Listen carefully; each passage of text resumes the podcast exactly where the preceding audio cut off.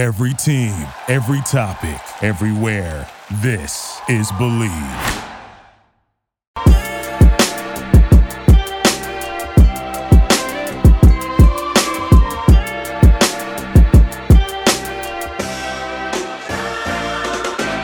What's up, everyone, and welcome to another edition of Bleav in Falcons. I'm your host, Will McFadden. On today's show, we're going to be recapping Raheem Morris's introductory press conference uh, as the head coach of the Atlanta Falcons, which took place 2 p.m. Uh, Monday afternoon down at Mercedes-Benz Stadium. So it was kind of a an introduction of sorts uh, for Raheem Morris, the full-time head coach uh, as a member of the Atlanta Falcons, but it was also kind of a welcome back party for some members of the media and certainly a lot of people inside of the organization. There was an overall theme of, you know, kind of coming home for Raheem Morris. He called out a lot of people who I had, you know, the pleasure of working alongside for four years there uh, with the Falcons, but people like Carl Pierberg, um, you know, Greg Beadles, who is now the team president uh, was not the team president while I was there. And he mentioned, you know, Raheem mentioned seeing Greg just walking around the hallways at odd hours of the day. Same here. So it was very much a kind of coming back home for Raheem in a lot of ways. Uh, and that is one of the reasons, as you guys have heard me on the show say, you know, that they should be able to hit the ground running. Like there is no learning curve. The learning curve does not exist for Raheem Morris because he's already learned it. He learned it so many years ago. It's it's really cool seeing you know a, a, lot of the same people in the same roles, and he's even bringing you know some people back. Steve Scarnecchia among them, keeping kind of Sarah Hogan in, in her role. So there's going to be a lot of familiarity, familiarity and continuity for Raheem Morris, uh, which again was a big theme of this introductory press conference, and that's you know kind of unique and rare.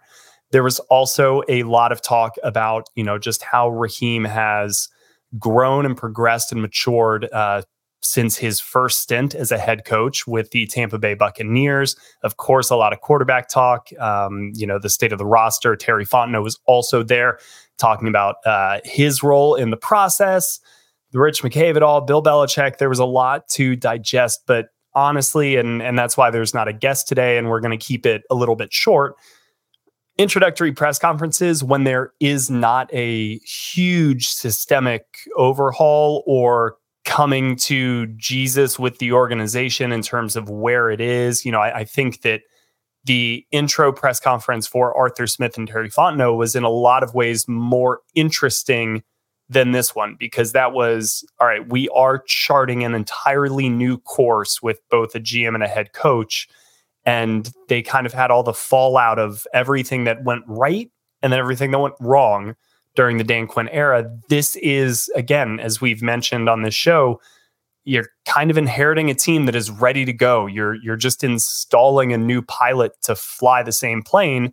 And so I'll get into why everything sounded a little bit different, but also sounded a lot of the same. Still a lot of coach speak. It's a lot of the future is bright. We're going to take accountability. You know, we're going to play physical, fundamental, sound, and execute and all of that good stuff that sounds great until you hit your first three game losing streak, right? So, going to get into all of that. But first, it's playoff time, and the usual suspects are heading to Vegas for the championship. And our partner, Bet Online, is the number one source for football odds, stats, trends, and lines with everything from point spreads to hundreds of bets on everything from the coin toss to the color of the Gatorade, BetOnline is the number one source for your championship wagering. So, head to BetOnline and join today to get into all of the action. BetOnline. The game starts here. So, the big kind of I mentioned theme of homecoming, that was certainly one of the big kind of overall um, topics of discussion for Raheem Morris's press conference. But the other was, again, kind of this maturity that he feels like he has developed. One of the things that really kind of stood out to me as he was answering a question kind of early on in the press conference um, was how he has approached all of the years since he was last a head coach with Tampa Bay.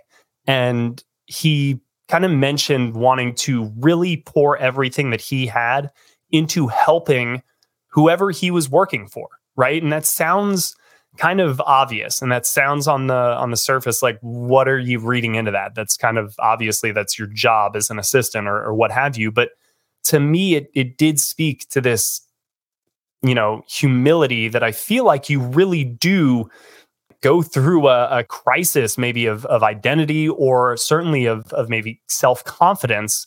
And you know at one point raheem said when you're 32, you feel like you have all the answers. And that hit me hard. You know, I'm I'm 30 right now. You guys have to listen to me. I certainly know everything, don't I? Right. And that's not true at all. And so I, I think that that was really an interesting insight. And so then to hear him say he was just focused on almost being more of a servant and and kind of helping and being part of the team. And whatever you need from me, it's not about my ego and it's not about my ambitions or goals.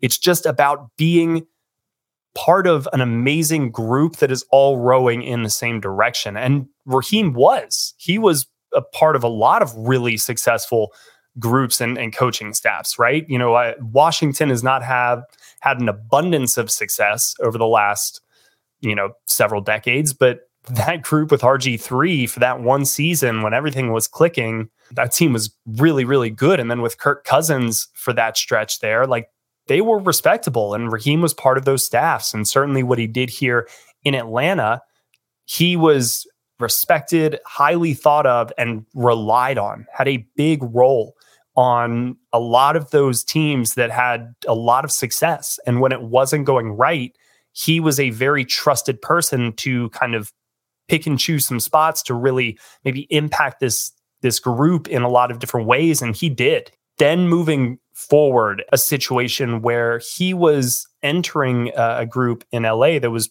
already established you know yeah they they were about to win another Super Bowl uh, but they had already had the success. They'd already kind of had a proven track record of of getting to that Super Bowl in the first place. And so you know Raheem's kind of coming in again being like what can I bring to the table?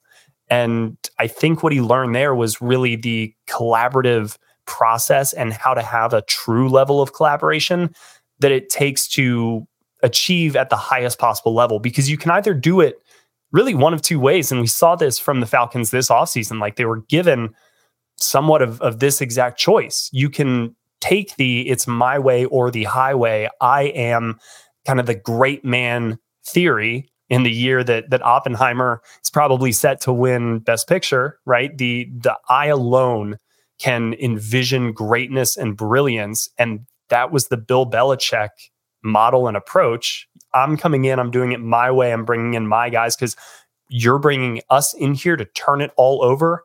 What we do works. We're coming in to change it, and that's why we're coming in here. And the other way is no, it's a very collaborative effort. It's going to take a village to really get to the very pinnacle of the most competitive sporting league in, you know, certainly this country, maybe globally. Soccer people, I will defer to you. But it was a really interesting insight into kind of the two paths that a franchise can take.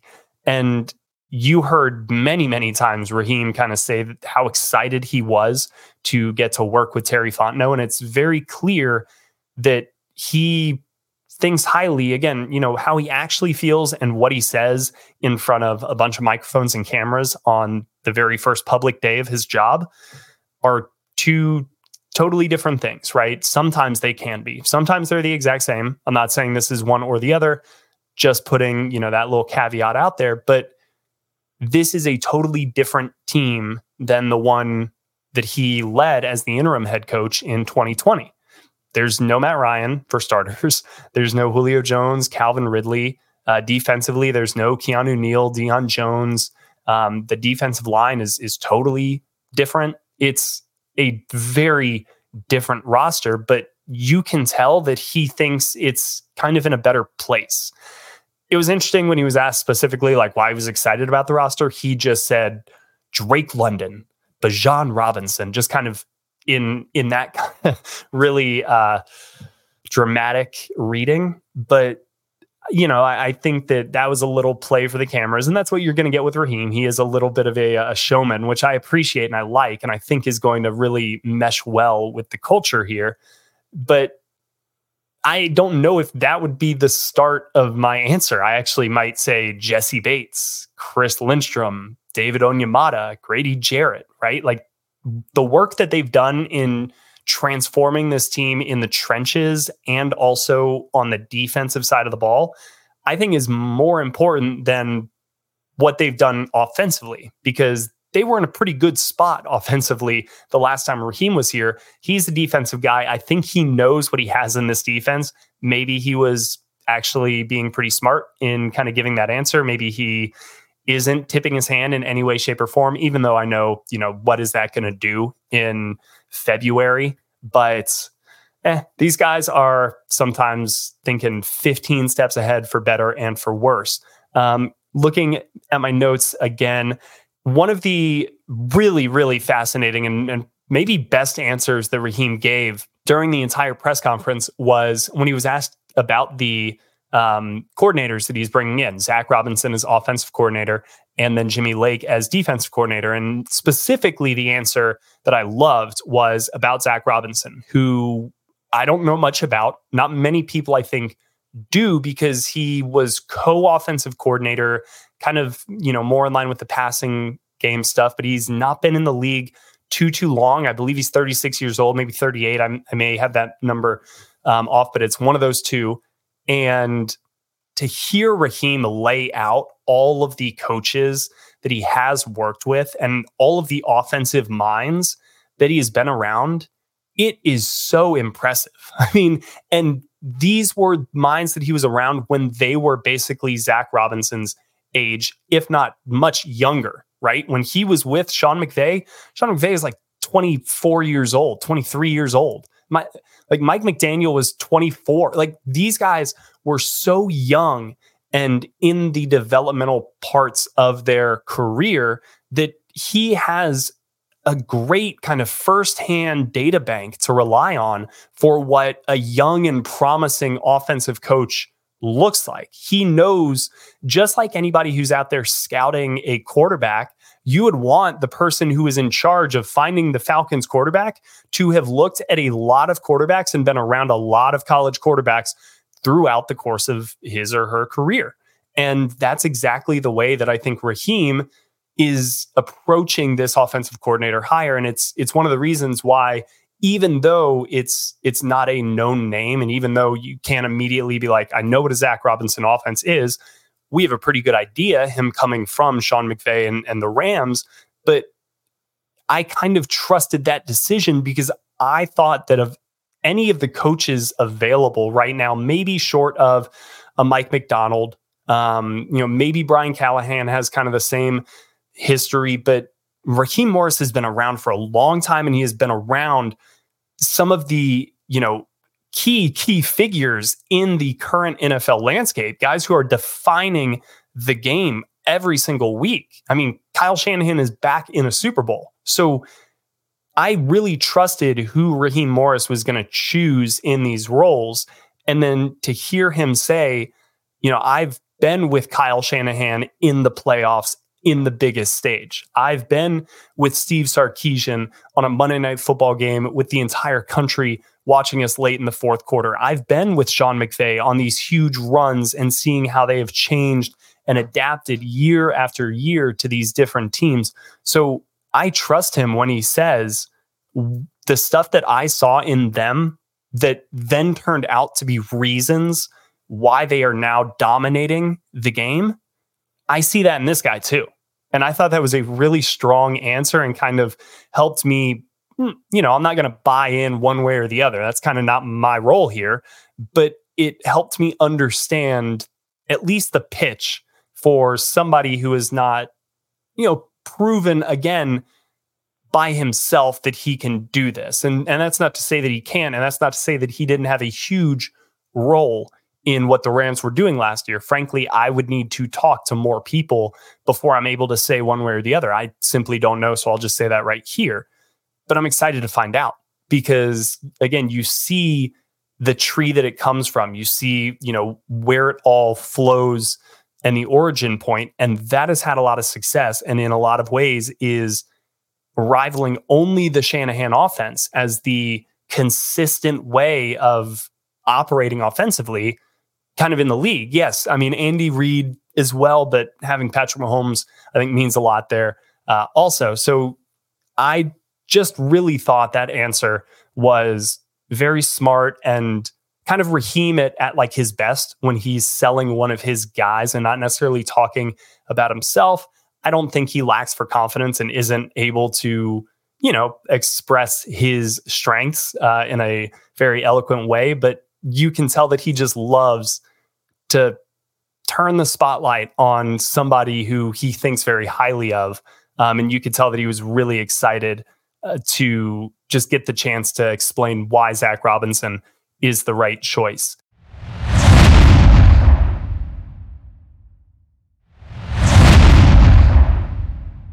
One other thing that he said that I really liked, and it again speaks to this culture building, this collaborative nature, and really the the humility that Raheem expressed throughout the entirety of the press conference was, and this is a quote, he said, I, I don't need to be the smartest person in the building.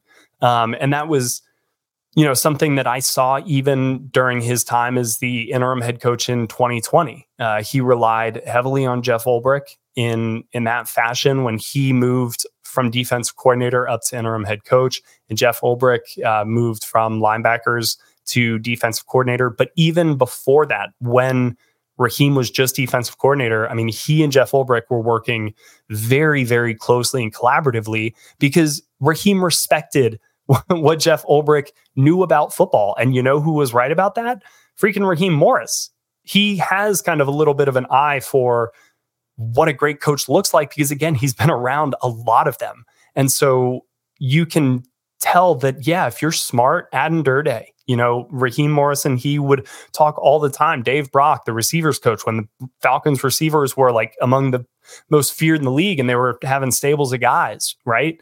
Dave Brock was was the coach there. And he was talking to all of these coaches all the time. He is a very collaborative and we're going to do this together and he's going to get input from the players. He's going to talk to Grady Jarrett. You know, I can't wait to to hear how excited Grady is, you know, come training camp and when he's talking about Raheem and, and the energy that he brings and everything like that. So I, you know, it's it's just fun, you know, I think to have somebody come back and I know that this does make me sound like I'm very in love with this hire. I don't ultimately know one way or the other. We're in such a hurry to kind of, I think, already decide what the outcome is going to be before the journey has like even started that I'm just in favor of somebody getting a second opportunity. And also, I like the idea that even if things don't necessarily work out the first time around, that in this world that can be so cynical and so quick to burn a bridge or so quick to just get one over on somebody else, that you can maintain a good relationship and that you can then kind of say, hey, look, we we believe that you did go away. You did get that necessary experience. And so even though at the maybe the company you started at, you weren't ready to get that promotion or move to that next level. You go somewhere else, you get that experience, and and we liked working with you. Let's come back, and and now you're ready to run the show. It seemed like everybody, uh, you know, Greg Beadles said at one point they were unanimous in their recommendation of Raheem Morris as head coach to Arthur Blank. Uh, he said that in response to a question about Bill Belichick and you know, really how serious the team was in going down that process and interviewing, you know, the six-time Super Bowl winner with the uh, Patriots.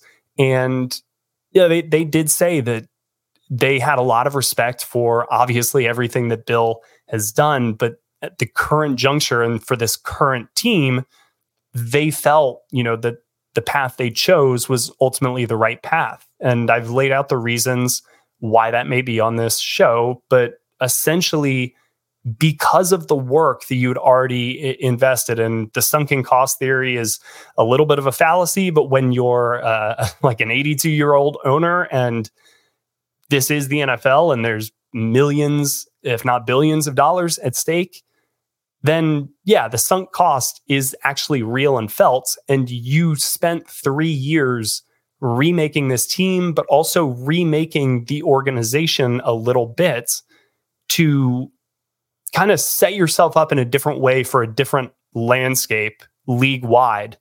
And that took a lot of work.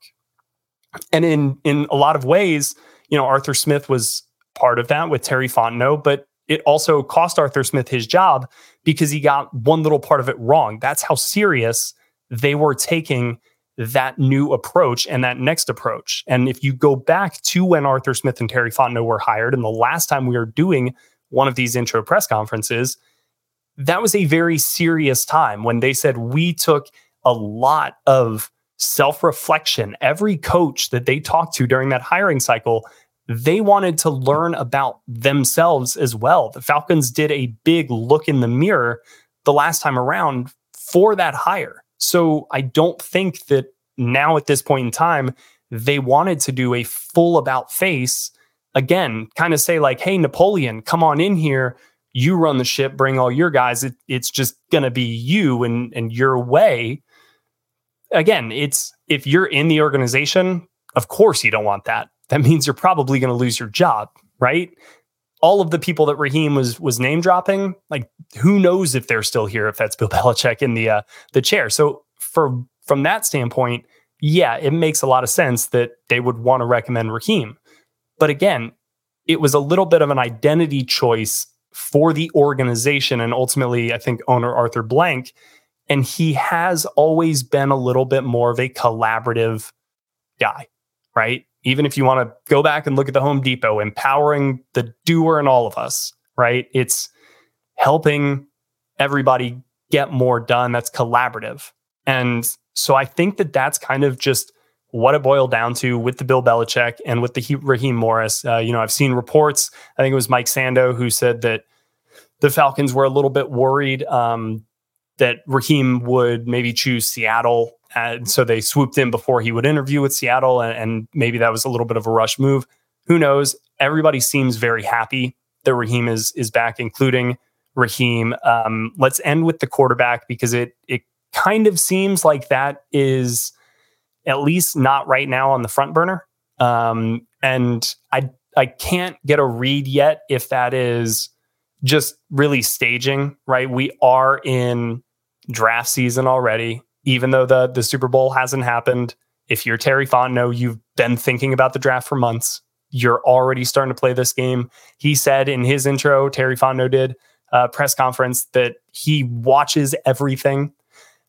Again, whether that's uh, blustering for the cameras in your intro press conference or you actually do sit there and in your basement or watching every single press conference that everybody else does, that's probably smart. You know, if everybody's going to tell you what they're doing, go ahead and watch. And for that reason, he usually doesn't say what he's doing. And so when asked about kind of the quarterback situation, which Raheem Morris multiple times called the big elephant in the back of the room, he said, you know, that they frankly have been having more conversations about the coaching staff at this point than the quarterback.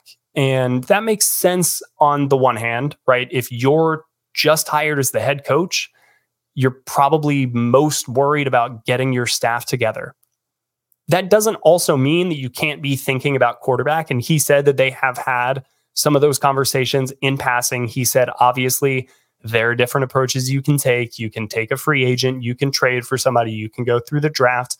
So they're at least aware of what we're all aware of that they have three options they can take. So that's a great place to start.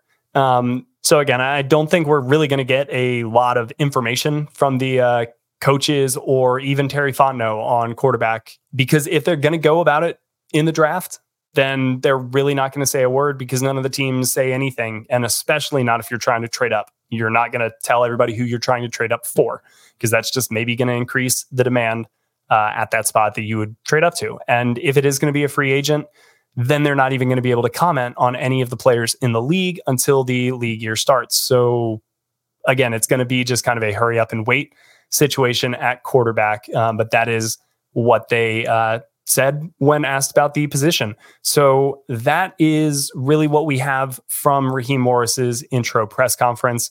He is very grateful for a second chance. I do think that he has worked very hard to earn a second chance. And you look at every spot that he's been at since then, they have had success. I mean, he, even though Washington, you didn't really achieve at the highest, highest level, if you look at the run that he had there, it was way more successful. It was the most successful kind of stretch that Washington has had really otherwise. And here in Atlanta, yeah, the Mike Smith years, if you look at Dan Quinn and Mike Smith in totality, the Mike Smith years were more successful. But again, Raheem was a big, big part of Dan Quinn's group and also not really a person that I would hold very accountable for the ways that it went wrong. You know, I think he did more to kind of hold up and and help the the group when things were going wrong than he did to lead uh, to that spiral down. Um, I guess in the way that everything ended, which is part of the reason he was named interim head coach uh, once it did all end.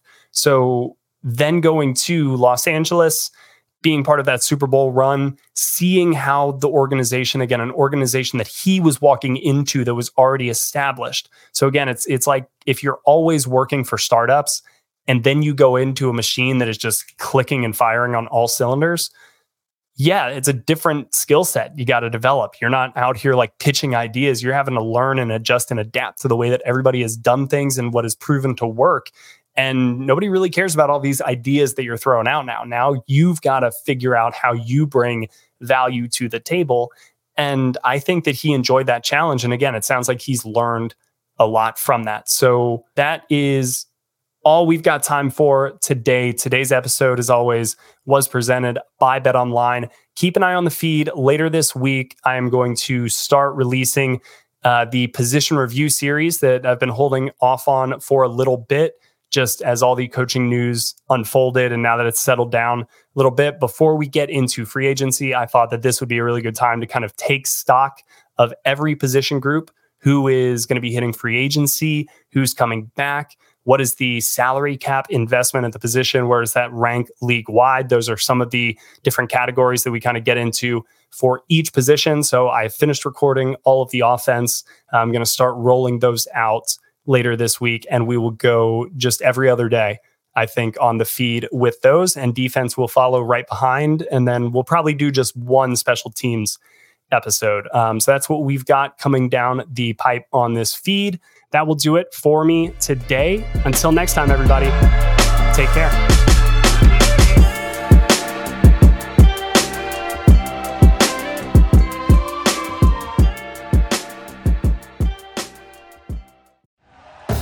Thank you for listening to Bleav. You can show support to your host by subscribing to the show and giving us a five star rating on your preferred platform. Check us out at Bleav.com and search for B L E A V on YouTube.